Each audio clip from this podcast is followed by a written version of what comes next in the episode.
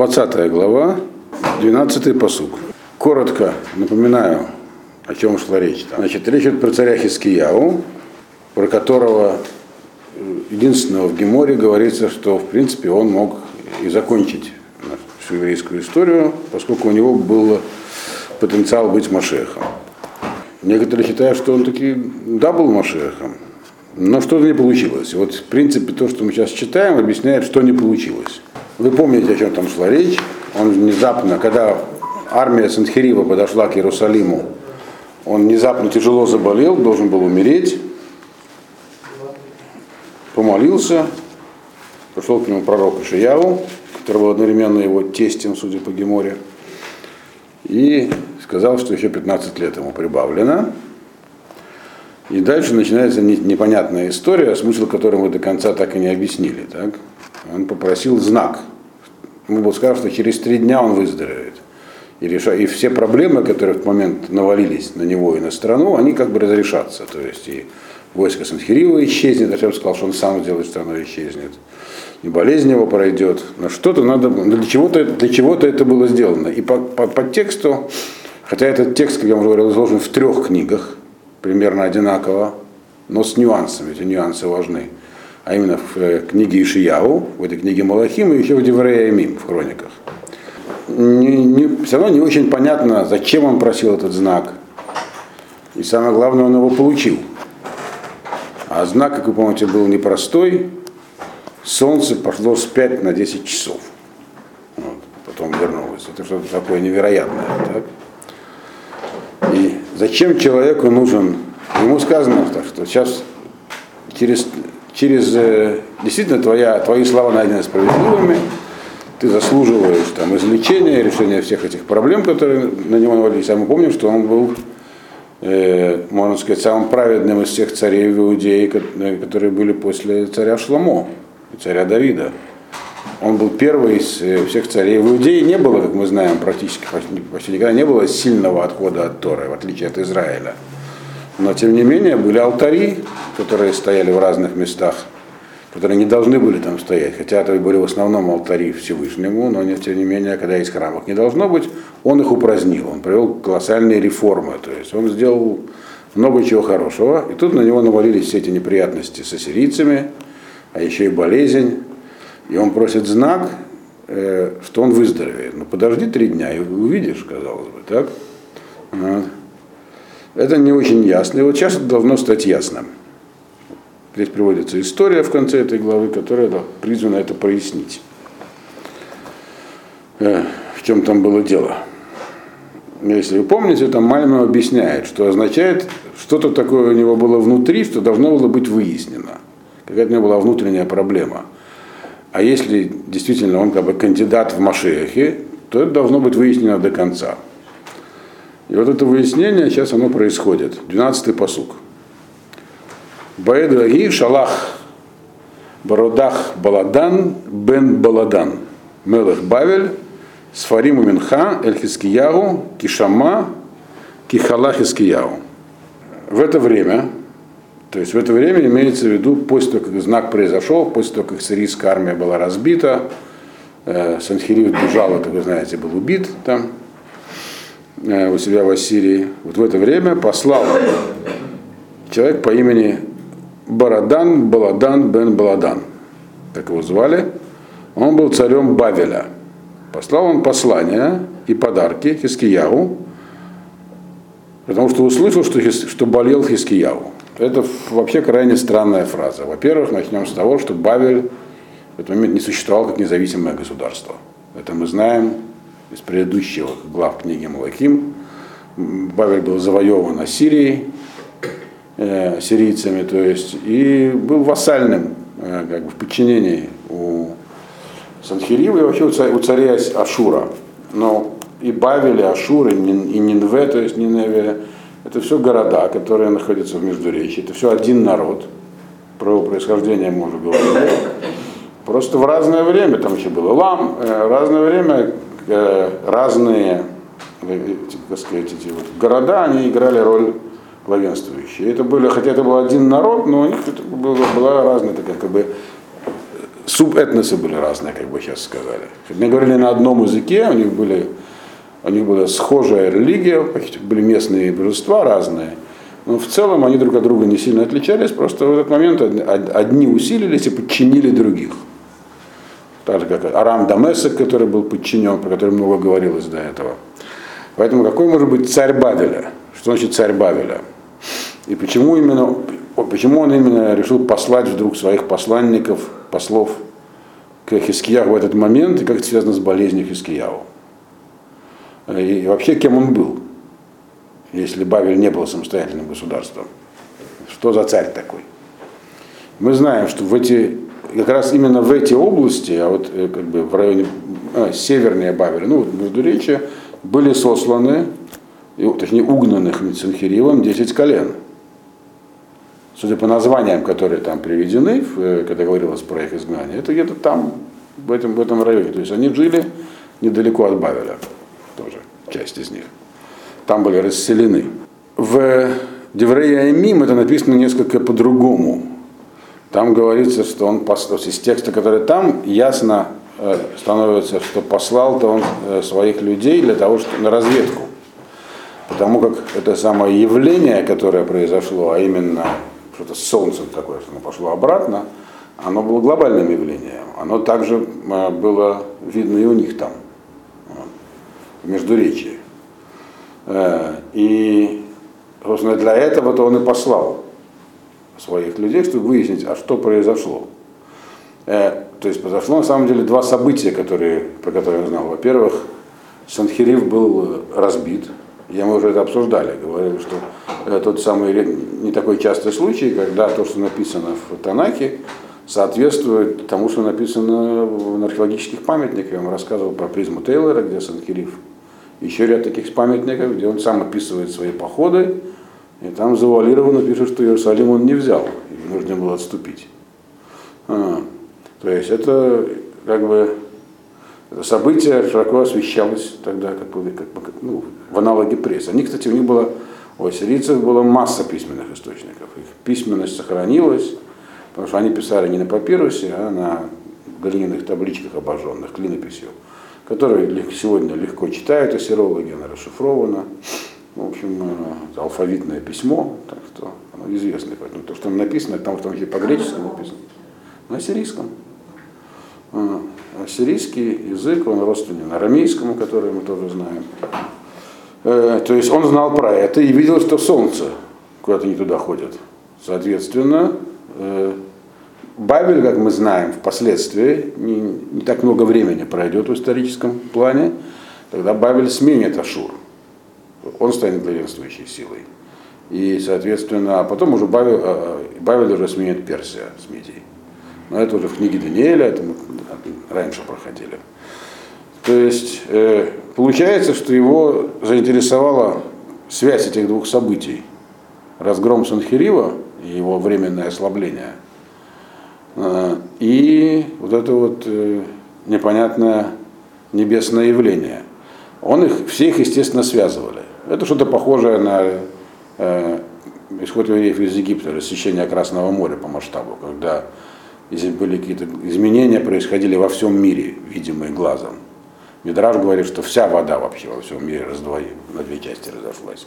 То есть и псалмы Давида про это говорят, что про это узнали все, там горы плясали и так далее. То есть, но именно Бабель, очевидно, можно предположить, так и с Девреем, он решил, что, возможно, у них появляется шанс э, в данный момент, так сказать, снова обрести независимость, стать главенствующими. То есть, понятно, что царь у них был, но он был вассальный, то есть он не играл роли. То есть он был таким как бы, престолоблюстителем или просто в э, подчиненном положении по отношению к царям Ашура. Вот. Но есть одно препятствие, если он хочет что-то предпринять, и он видит, что некий могущественный противник выступил против Ашура. Кто этот противник, понятно, что это не человек. Вопрос, удастся ли ему что-нибудь сделать в этой ситуации. Может, ему лучше, лучше не высовываться. То есть у него появляется шанс на данной ситуации, но, возможно, этот шанс не следует использовать, потому что с ним может произойти то же самое, что с Сенхеривом. Вот именно он, как наиболее заинтересованная сторона, решил выйти, ситуацию выяснить. Для этого он своих людей отправил. И что он узнал? что Хискияу болел. Это необычное явление, которое произошло, может толковать двояко. И в принципе оно толковалось, видимо, им, раз он туда послал, как то, что у народа Израиля есть такой могущественный защитник, с которым лучше не связываться. И вот и знаком этого было этот самый вот это, это небесное явление. Но когда, он, когда его люди пришли к Хискияу, они получили другую информацию, как мы дальше увидим от самого Хискияу, что это не было связано с защитой народа, а было связано с болезнью Хискияу. Потому что все это имело отношение только к самому царю Хискияу. Так дальше будет написано, что такую информацию он выдал Хискияу. Если так, то бояться нечего. Пока жив Хискияу, это работает. Когда его не станет через пятнадцать лет, как мы знаем, то, возможно, стоит попытаться. То есть они туда пришли, и об этом сходятся все комментаторы, это видно из Деврея и Мим, не поприветствовать Хискияу в связи с его болезнью, а с чисто разведывательной миссией. Посмотреть, что на самом деле происходит, потому что планировали дальнейшие политические шаги. Кроме всего прочего, их не могла не расстроить военная неудача Санхерива, потому что хотя они были и в подчиненном положении, но себя не рассматривали как отдельный народ. Это была в том числе их и удача, неудача, потому что их войска там тоже участвовали. Вот. Э, так, значит, они пришли туда на разведку, другими словами. Пророк Ирмияу когда-то записывал, он записал это коротко. Э, Эзра, когда писал Деврей и Мим, он записывал их намного позже, поэтому там более подробно объяснил. И там видно, прямо так и написал, что они пришли из-за этого, из-за того, что увидели на небе, но, уз... но одновременно, когда они пришли, узнали, что все началось с болезни Хискияу. И теперь им нужно понять, это вообще имеет отношение к Хискияу или это действительно имеет отношение к народу. Отсюда же мы можем увидеть, для чего это на самом деле произошло. То есть это просьба Хискияу не имела к этому никакого отношения, получается. Она была только предлогом. Она пришла не из-за Хискияу, потому что на самом деле для Хискияу она не нужна была. Дело в том, что Хискияу, как мы уже говорим, он, был, он должен был стать Машиахом. Что он должен был сделать, как Машиах? Он должен был вернуть всех изгнанников обратно в землю. Изгнанники еще были. Вот эти самые десять колен, которые жили там, в окрестностях Бавеля. И в принципе это произошло для них, получается. Они должны были это увидеть, они находились там в тяжелом положении. И в принципе начинали растворяться в этих окружающих их народах. И как мы знаем, в итоге они растворились. Хискияу, если бы он сумел свою функцию Машиаха осуществить, он бы их вернул. Но им необходимо было поддержать для этого. Они должны были сами сделать шоу. Чудеса для этого происходят. Это, это чудо уровня исхода из Египта. Вот оно и произошло. Это, должно, это оно произошло для них, для тех людей, которые там жили в Бавеле, для изгнанников. Как это должно происходить, мы не узнаем, потому что это не произошло. Но Машиах, вот это, в частности, один из его признаков, он должен вернуть народ на землю. И почему этого не произошло? Вот это и была проблема Хискияу, которая здесь описана. То есть к нему приходят теперь, что произошло с десятью коленами, можем только предполагать, они воодушевились или нет, но по крайней мере ясно, что раз из Бавеля прислали делегацию, значит там были определенные брожения, в том числе и среди евреев, которые там жили. И вот, значит, они приходят выяснять. И как на это реагировал Хискияу, здесь подробно описано. тринадцатый пасук. Ваишма алейгем Хискияу. Да, Ваярем эт коль бейт нехотот, эт кесев, вэда загав, вэда габсамим, вэд шемен готов, вэд бейт келав, вэд коль ашер немца боцертав, ло аядавар ашер ло гер ам Хискияу бебейто убеколь мем шалто. И услышал про них Хискияу и показал им весь свой дом, то есть дворец свой. Это коль бейт нехухот. Бейт нехухот, слово нехухот есть, э, попрост... ну, комментаторы переводят это как э, сокровищницу, золотые кладовые. Гемора говорит, что это его жена имеется в виду. Э, то есть главное сокровище — это жена, понятное. Имеется, там Гемора описывает, что он их пригласил на трапезу, его жена лично разливала им вино. То есть он как бы, он им показал все, что у него есть. Серебро и золото, благовония, масло, такое специальное масло, которое высококачественное, для которым растирались. оружейные кладовые и все, что находилось у него в сокровищницах. Не было ничего, никакой вещи, которую бы он им не показал, Хискиягу, в своем доме и в своем царстве. Что здесь вообще написано? Зачем он все это делал? О чем это говорит? Опять же, сопоставляя то, что написано в Евреямим и в книге Йешаяу, можно понять, что имеется в виду. Он попросту хвастался, если так попросту сказать, по-простому. Когда приходят, он, Хискияу, был человеком высочайшего уровня. Он, безусловно, понимал, зачем они пришли. И когда приходят э, э, иностранные разведчики, пусть в, качестве, в ранге дипломатов, им стараются не показывать все. Потому, особенно оружейные кладовые, но в том числе и сокровищницы тоже.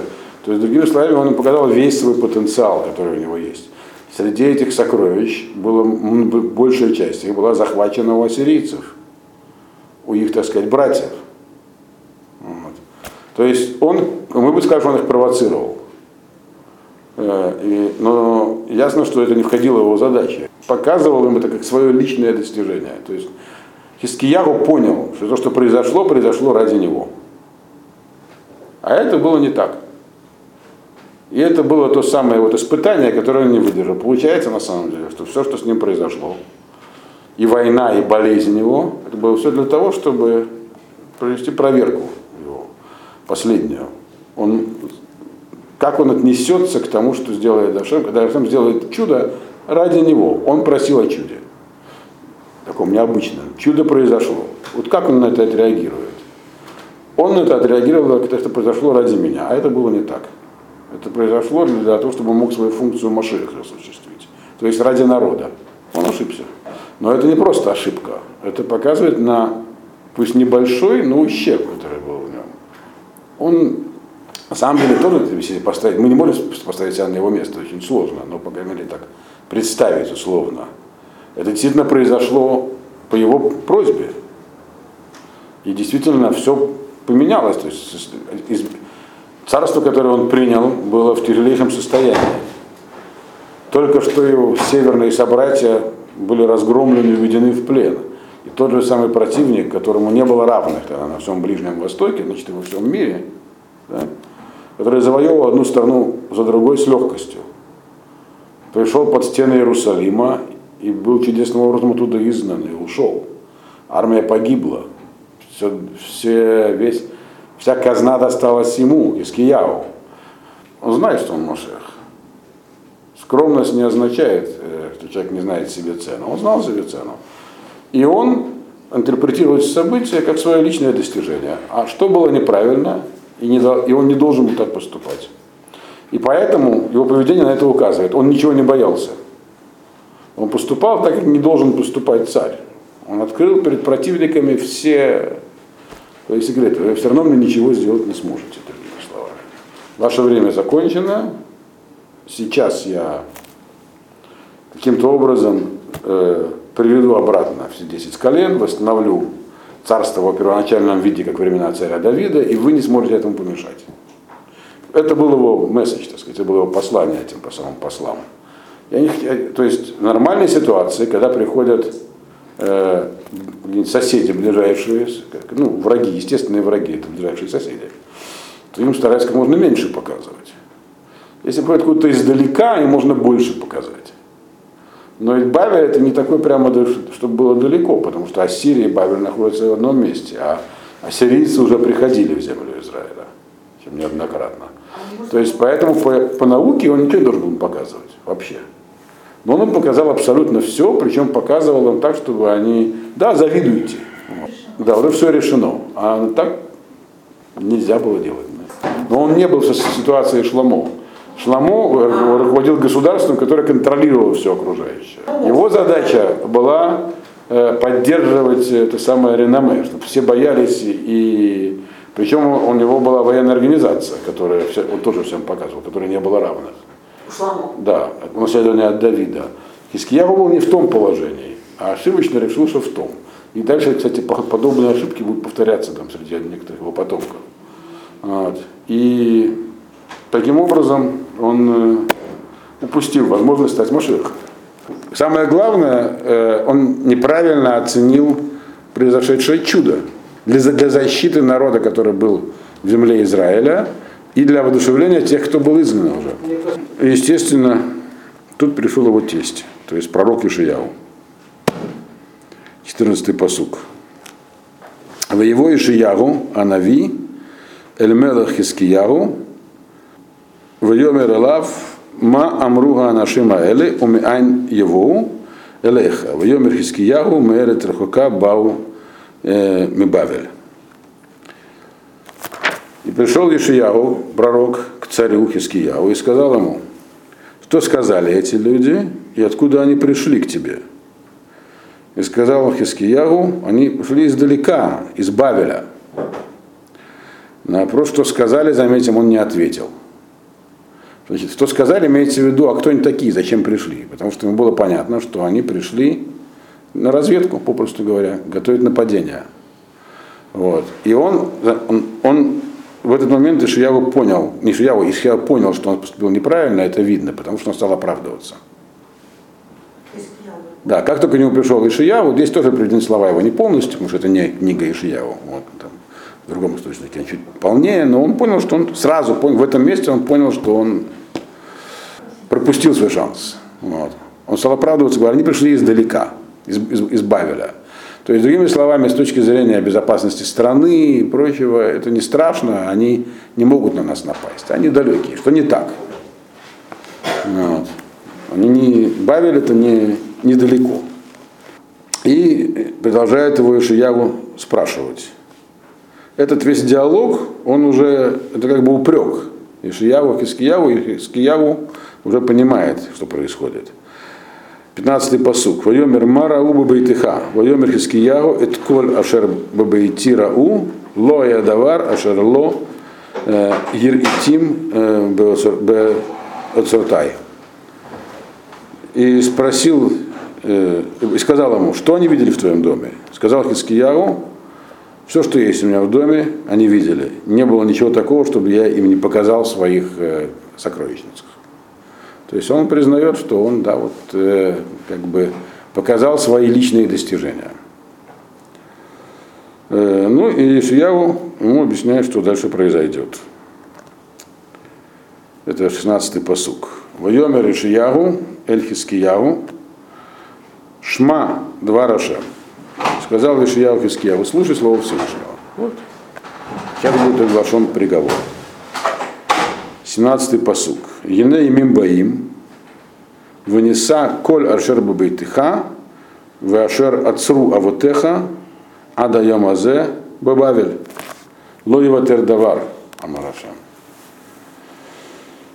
Придут дни, придет время, и будет унесено все, что есть у тебя дома, и все, что, и все, что собрали твои предки до этого дня, в Бавель. Не останется ничего, так сказал Ашем.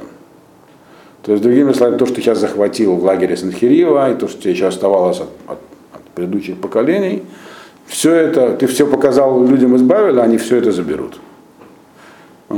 И Гемора, когда это место обсуждает, это, это обсуждается Сангедрин, написано в Переке Хелек. Там она задает, когда говорит про, она там цитирует этот пасук, и говорит: вот в наказание за то, что он показывал то, что не следует показывать, он всего этого лишился. И там же Гемора задает вопрос: а почему же все-таки Хискияу не стал машехом? Какая, как, что, чего ему не хватало? И говорит: потому что он не сказал Ширу, то есть благодарственную хвалебную песню за чудо, которое сделал Ашем.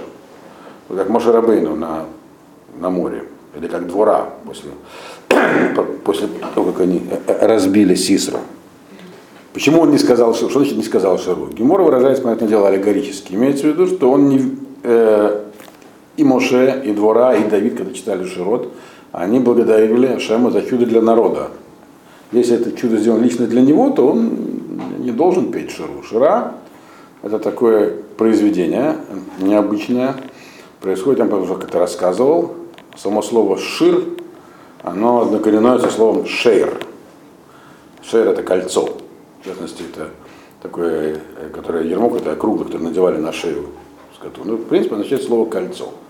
То есть шира, она появляется в тексте Танаха, когда происходит какое-то событие, которое приоткрывает нам как бы там завесу времени. То есть, другими словами, мы вот когда начали свой исторический путь к человечеству после греха первого человека, мы должны его где-то завершить. То есть совершить такой круг и прийти в то же самое состояние. Но мы в природе вещей, мы живем во времени, и мы не видим, что было до и что было после. Только то, что происходит сейчас. Но бывают моменты такого открытия божественного присутствия, когда как бы, можно увидеть это кольцо. Он уже рассказывал, что по этой самой причине, на самом деле, одна из причин, почему, когда женятся, именно кольцо дают. Что вообще по, э, по Галахе не обязательно кольцо. Что-нибудь шавы прута, нужно дать э, там, сто рублей, например. Какой-нибудь кусочек серебра. Потому что тоже это такая вещь. Гемора Сота говорит, что как вот после сотворения мира Ашем занимается тем, что создает пары. То есть очень непросто соединить двух людей, которые вообще где-то там каждый по своей орбите вращается, чтобы они еще и не разошлись в большинстве случаев после этого. Вот. Потому как они должны другу соответствовать. Это такое, как бы, тоже приоткрывает определенным образом, так сказать, замыслы Всевышнего. То есть, поэтому кольцо символизирует брак. То, что он не сказал Ширу, Гемора объясняет, имеется в виду, что он в этом не видел глобального чуда, он видел свое личное. Вот. Поэтому он не сказал Ширу. А оно было глобальное для всего народа. В этом была его ошибка. И поэтому вот здесь, когда ему говорит Ишияу, ну что у тебя видел? Я говорю, я им все показал. То есть я им показал все, что у меня есть. Он сказал, бо цартай моих. То есть как бы, тем самым признаю, да, я действовал так, как будто это произошло для меня. Ошибка. Вот. Но смысл здесь именно такой, что раз не сказал Ширу, это показывает, что он это не воспринял. Потом ему все Ишияу объяснил, уже поздно говорить. Так сказать, поздно пить боржом. Значит, еще я ему объясняю, что будет. Он сказал ему, что все это будет у тебя забрано. восемнадцатый пасук. У Мибанеха, продолжает Ишияу говорить, что произойдет. У Мибанеха ашер яцу мимха, ашер толид якху, вгаю сарисим, бегайхаль мелых бавель.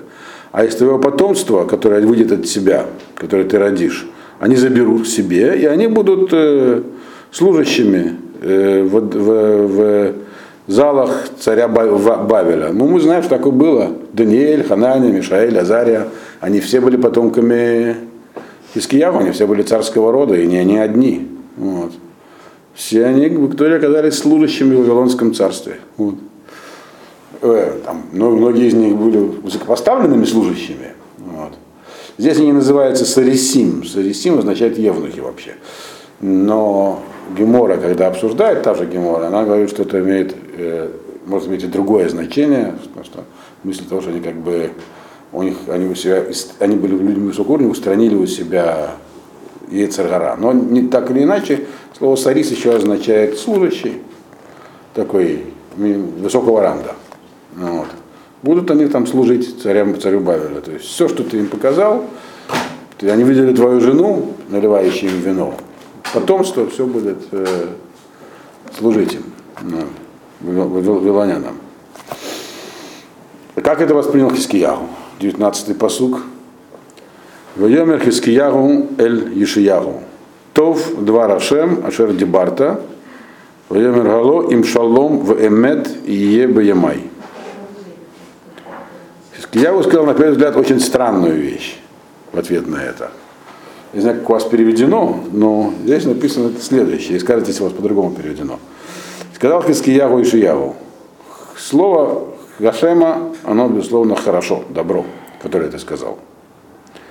И еще он сказал, ну, ведь в мои... Алоим шалом вэмет и ебаимай, но ведь, кроме всего прочего, мир и правда будут в мои дни. То есть, что он имел в виду, как вы думаете? Ты сказал, то есть, то, что ты, слово Ашема хорошо, то, что ты сказал, и еще, кроме всего прочего, в мое то время ничего не произойдет, только с потомками. заявление, ну, трава не... Он явно не это имел в виду. Человек, который был почти что Машиах, не мог говорить после, после нас хоть потом. Потому что эти слова имеют другой смысл. Как я уже сказал, он был человеком высокого уровня, поэтому он имел в виду вот что. Он говорит так. Ты мне сказал две вещи. Вроде он сказал только одну вещь, причем вещь плохую. Так? Что в итоге Бавель вас захватит, уведет в плен и все заберет. Но он говорит, я здесь слышал две вещи. И первая действительно была плохая. Но ведь мы же знаем, так, что только хорошая информация, которая дается через пророков, не меняется. Так? А если есть гзера, то есть, ну, если вынесен приговор, то он может быть отменен. То есть, если, такого правила, если Минашамаем газру, то есть установили, прислали нам информацию о том, что будет что-то хорошее, то что бы ни произошло, оно, это произойдет. Оно неотменяемое. А плохое можно отменить. Просто сложно. То есть вынесенный приговор значительно сложнее, сложнее отменить, чем не вынесенный. Поэтому нужно бороться в суде до вынесения приговора, а не после.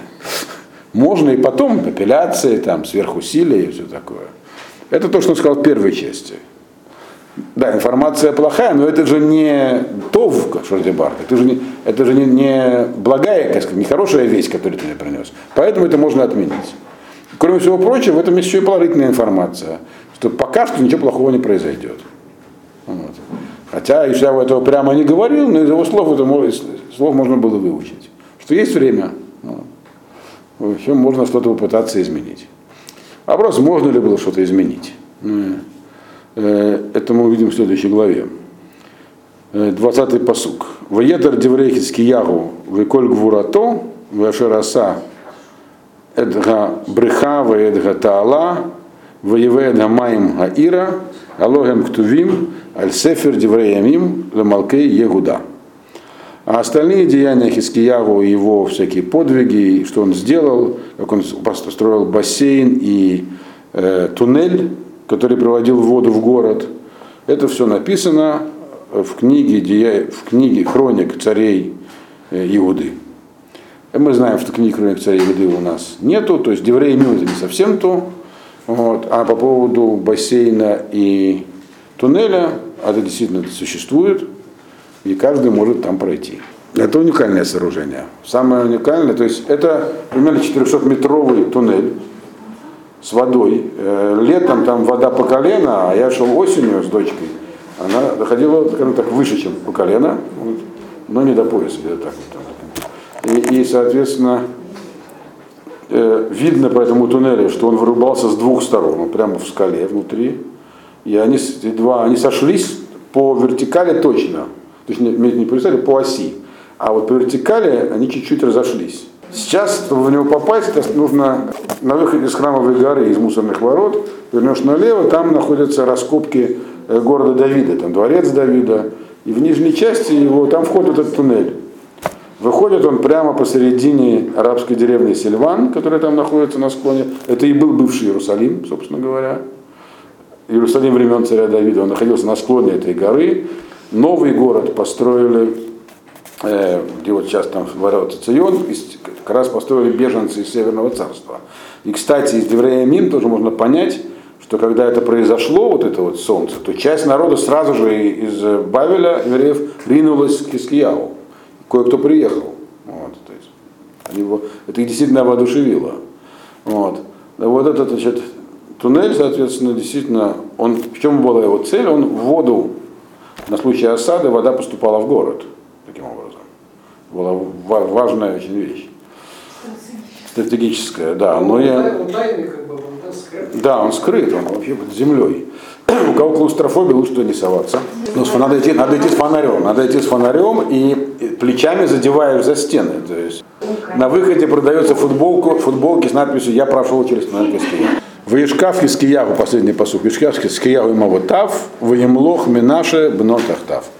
И возлег Хискиягу своим отцам, то есть умер, и воцарился Менаше, его сын, вместо него. Ну, Менаше, чтобы вы понимали, так, Гемора, точнее Мишна Санедрин говорит, что один из трех царей, у которых нет доли в будущем мире. Да?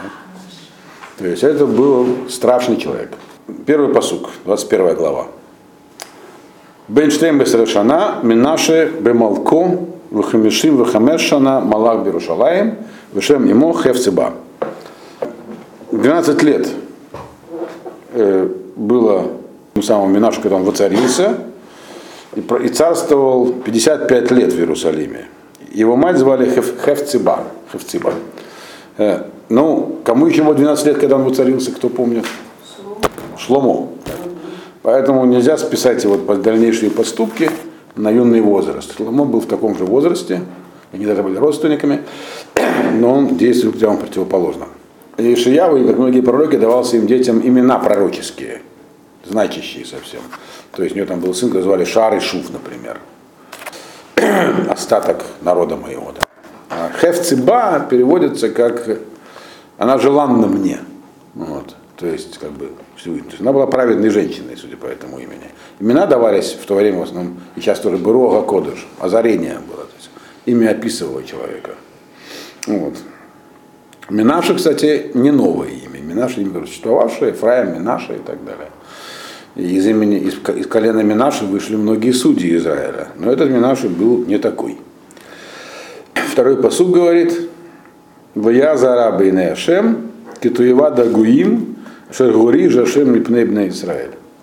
И делал он злое в глазах Всевышнего, как все мерзости тех народов, которых прогнал Всевышний от От, от, от Бне Исраэля оттуда. То есть тут сразу заявлено, что он не просто, так сказать, как бы, ну, как там в Северном царстве какой-то реформизм ввел, а просто, так сказать, да, сразу прямо вот прям противоположную сторону. То есть он возродил то, что делали э, в земле Израиля, когда еще не была землей, землей Израиля. То, что называется мерзостями, имеется в виду их культы. Культы у них были не просто идолопоклоннические, но еще довольно мерзкие, как я уже рассказывал, мы про них мало что знаем. Но кое-что знаем, потому что их ближайшие родственники, финикийцы, основали колонию, которая называлась Карфаген. А про их культы мы знаем почти все, потому что римляне это подробно описали, поскольку с ними долго воевали, пунические войны. Вот. И там такие всяческие жертвоприношения, и вы эти черти знают чего там. То есть он, написано, все это делал. Вот. Это такой заголовок. Вот. А как он конкретно делал, что он конкретно делал и в какой последовательности, это дальше будет написано, но это мы оставим на следующий раз. Вот.